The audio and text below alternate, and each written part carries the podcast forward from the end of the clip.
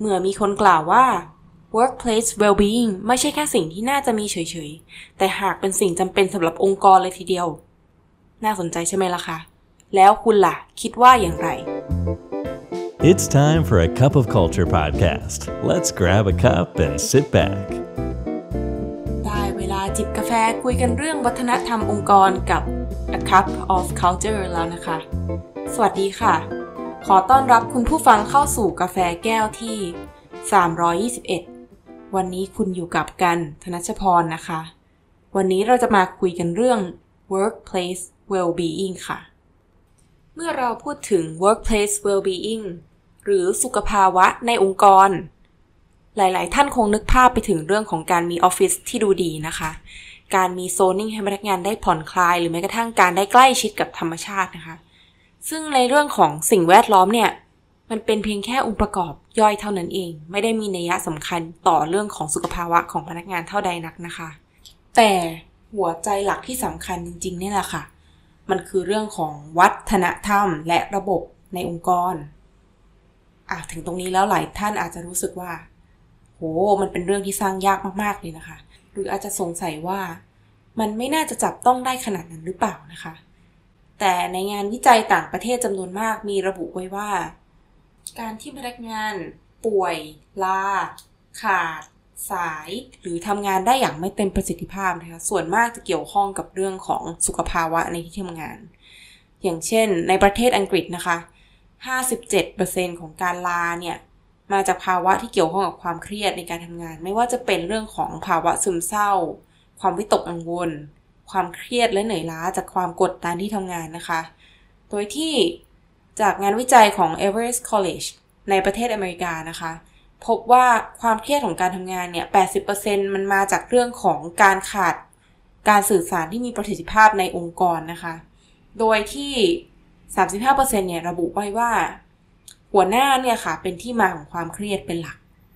อะ พูดมาถึงขนาดนี้แล้ว หลาย ๆ ท่านยิ่งอาจสงสัยขึ้นไปอีกนะคะว่า มันเป็นเรื่องของบุคคลเราจะแก้ไขอย่างไรได้บ้างคำตอบนี้มีให้นะคะจากคุณ Cary Cooper นักจิตวิทยาจากมหาวิทยาลัยแมนเชสเตอร์นะคะ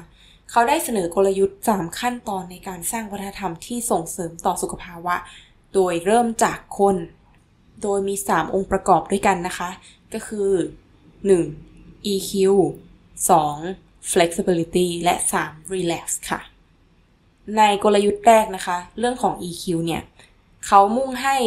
มีการจัดการอบรมผู้จัดการและผู้บริหารตั้งแต่ระดับสูงไปยันถึงระดับล่างเลยนะคะ ในการพัฒนา EQ หรือความฉลาดทางอารมณ์ ซึ่งมันจะส่งผลออกมาในหลายรูปแบบเลยทีเดียว อย่างเช่นนะคะ การสามารถที่จะให้กำลังใจให้กับลูกน้องได้ สามารถสร้างแรงจูงใจให้การชื่นชมนะคะ ไม่ได้เป็นการจับจ้องจับผิด แล้วก็มีความไว้วางใจมากพอที่จะให้อิสระในการทำงานกับพนักงานนะคะ ให้พนักงานเนี่ยสามารถรู้สึกถึงความสามารถของตนเองมากขึ้น แล้วก็รู้สึกถึงการที่เราสามารถควบคุมสิ่งต่างๆ ได้ด้วยนะคะ ซึ่งสิ่งนี้เนี่ยจะวกกลับมาเพิ่มเป็นสุขภาวะของพนักงานในองค์กร และมีประสิทธิภาพในการทำงานมากยิ่งขึ้นค่ะ กลยุทธ์ที่ 2 นะคะ flexibility นะคะหรือว่าความยืดหยุ่นในการทำงาน ในช่วงโควิดที่เราต้อง work from home กันนะคะ หลายท่านไม่ได้เป็นเพียงแค่พนักงานของบริษัท แต่ว่ามีบทบาทภายในครอบครัวไม่ว่าจะเป็นในฐานะลูกที่ต้องดูแลพ่อแม่ หรือเป็นพ่อแม่คนที่จำเป็นต้องดูแลลูกนะคะ ซึ่ง working hours เนี่ยก็ไม่ได้ support ต่อการที่เราจะสามารถดูแลบุคคลต่างๆ ในบ้านของเราได้อย่างสอดคล้องกับความเป็นจริงสักเท่าไหร่นะ สิ่งเหล่านี้เนี่ยสามารถที่จะเกิดเป็นความเครียดของคนทำงานได้ และสุดท้ายอาจนำไปสู่ภาวะเบิร์นเอาท์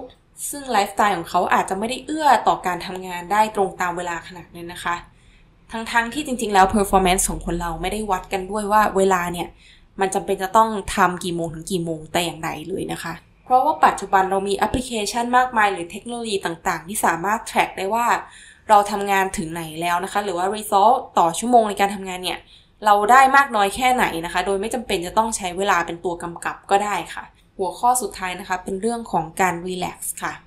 คือนอกจากการทำงานแล้วเนี่ยเราควรจะมีเวลาหยุดพักที่ชัดเจนนะคะ และโดยเฉพาะในสภาวะที่เราต้อง work from home กัน เรายิ่งไม่รู้เลยว่า ตอนนี้เวลาพักหรือเวลาทำงานนะคะ แล้วสิ่งที่สำคัญมาก ๆ แต่หลายท่านอาจจะละเลยไป นั่นก็คือเรื่องของการตอบอีเมล หรือว่าการตอบไลน์นั่นเองนะคะ โดยคูเปอร์ได้แนะนำว่าเราควรจะออกข้อตกลงร่วมกันนะคะว่า หลังจากเวลางานแล้วเนี่ย หรือเวลาใดเวลาหนึ่ง ทุกคนสามารถที่จะไม่ตอบโต้ต่ออีเมล หรือว่าไลน์นอกเวลาได้นะคะ ซึ่งสิ่งนี้เป็นสิ่งที่สำคัญมากๆเลย ถ้าเกิดกระบวนการนี้ไม่ได้เกิดขึ้นนะคะ ก็อาจจะทำให้พนักงานที่มีไฟมากๆ จะเบิร์นเอาได้ในที่สุดเนื่องจาก เราไม่ได้ให้ขอบเขตในการจัดการตัวเองของเขาไว้นั่นเองค่ะ นอกจากนี้นะคะ เรายังมีข้อมูล support ว่า workplace well-being นะคะไม่สามารถที่จะแยกออกจากเรื่องของการทำงาน หรือประสิทธิภาพในการทำงานได้เลยนะคะ เนื่องจากว่ามันเป็นสิ่งที่ส่งผลต่อกันและกันโดยตรง หากพนักงานมีสุขภาวะที่ดี ก็จะมีผลงานที่มีคุณภาพไปด้วยนะคะ และอัตราการป่วย การลา ขาดงานหรือลาออกก็จะน้อยลงตามไปด้วยนะคะ โดยดร Jim Harter นะคะ จากสถาบันวิจัย Gallup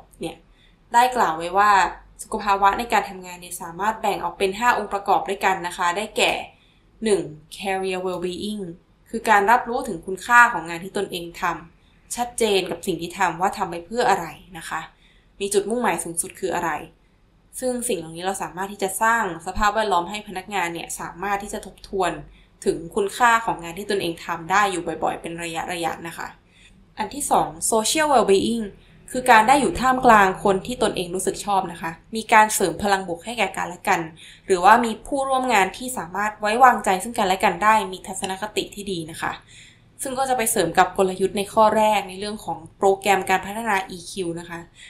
การที่พนักงานเนี่ยมีทักษะหรือว่ามีความสามารถการจัดการอารมณ์ตนเองเนี่ยเป็นพื้นฐานของการมีสุขภาวะ ในองค์กรที่ดีทีเดียวนะคะ หากว่าคนคนหนึ่งเนี่ยมี EQ ที่สูงแล้ว เขาก็จะเป็นสภาพแวดล้อมที่ดีให้กับคนอื่นไปด้วยนะคะ ดังนั้นเรื่องของ EQ จะเป็นสิ่งที่สำคัญ อันที่ 3 financial well-being สุขภาวะทางการเงินนะคะ แต่สิ่งนี้ไม่ได้หมายความว่าการมีรายได้มาก หรือจำเป็นจะต้องมีเงินเดือนที่สูงอย่างเดียวนะคะ โดยองค์ประกอบที่สำคัญของ financial well-being เนี่ยแบ่งออกเป็น 2 ด้านก็คือ ด้านแรกความรู้สึกมั่นคงต่อรายได้ในระยะยาว หรือ financial security นั่นเองค่ะ ส่วนส่วนที่2นะคะจะเป็นเรื่องของการมีเงินเพียงพอกับรายจ่าย จะได้ไม่มีความเครียดหรือความกังวลต่อภาระทางการเงิน ตรงนี้ทางองค์กรก็สามารถที่จะส่งเสริมศักยภาพ หรือว่าทักษะในเรื่องของการจัดการการเงินให้กับพนักงานได้นะคะ เพื่อที่เขาจะได้สามารถมีเงินเพียงพอต่อรายจ่ายได้ รวมถึงว่ามีเงินเซฟวิ่งสู่ยามเกษียณได้ด้วยนะคะ อันที่ 4 fiscal well-being อะตรงนี้อาจจะเป็นขั้นพื้นฐานที่หลาย ๆ ท่านนึกถึงอยู่แล้วนะคะ เรื่องของการออกกำลังกาย การมีสุขภาพที่แข็งแรง แต่เท่านั้นยังไม่พอค่ะ physical well-being ในที่นี้เนี่ยรวมไปถึงเรื่องของการมีพลังชีวิตที่เหลือเพียงพอที่จะไปทำสิ่งต่างๆ ที่ตัวเองชอบอีกด้วยนะคะ ไม่ใช่ว่าทำงานจนเบิร์นเอาท์หมดไฟไปแล้วหลังเลิกงานก็คือต้องนอนอย่างเดียวเพื่อฟื้นสภาพนะคะ มันไม่ใช่ค่ะ ทางที่ดีคือเราควรจะทำให้ work life balance มีความสมดุลกัน ข้อสุดท้ายก็คือ community well-being นะคะ คือการรู้สึกว่าตนเองเนี่ยได้เป็นส่วนหนึ่งของกลุ่มขององค์กร มีส่วนร่วมกับสังคมรอบข้างในลักษณะที่เป็นมิตรหรือได้ทำอะไรให้คนอื่นนั่นเองค่ะ ดังนั้นการมีกิจกรรมที่ส่งเสริมให้พนักงานสามารถ contribu อะไรให้กับองค์กร หรือว่าการทำความดีเล็ก ๆ น้อยๆเนี่ยก็อาจจะเป็นผลประโยชน์ทางสุขภาพจิตให้กับพนักงานได้เช่นเดียวกันนะคะ ซึ่งข้อมูลเหล่านี้นะคะ สามารถนำไปออกแบบดีไซน์เป็นกิจกรรม หรือกลยุทธ์ได้นะคะ เพื่อที่จะทำให้พนักงานเราเนี่ยมีสุขภาวะที่ดีในองค์กรมากขึ้นนะคะ มีทั้งความสุข และมีทั้ง productivity ในการทำงาน ซึ่งก็อย่าลืมนะคะว่าจริงๆ แล้วเนี่ยสุดท้ายแล้วการกระทำโดยรวม มันจะนำไปสู่การเป็นวัฒนธรรมองค์กรค่ะสำหรับวันนี้กาแฟหมดแก้วแล้วนะคะ อย่าลืมนะคะ ไม่ว่าเราจะตั้งใจหรือไม่ก็ตาม วัฒนธรรมองค์กรก็จะเกิดขึ้นอยู่ดี แล้วทำไมเราไม่มาตั้งใจสร้างวัฒนธรรมองค์กรที่เราอยากเห็นกันล่ะคะ ขอบคุณค่ะ And that's today's Cup of Culture. See you again next time.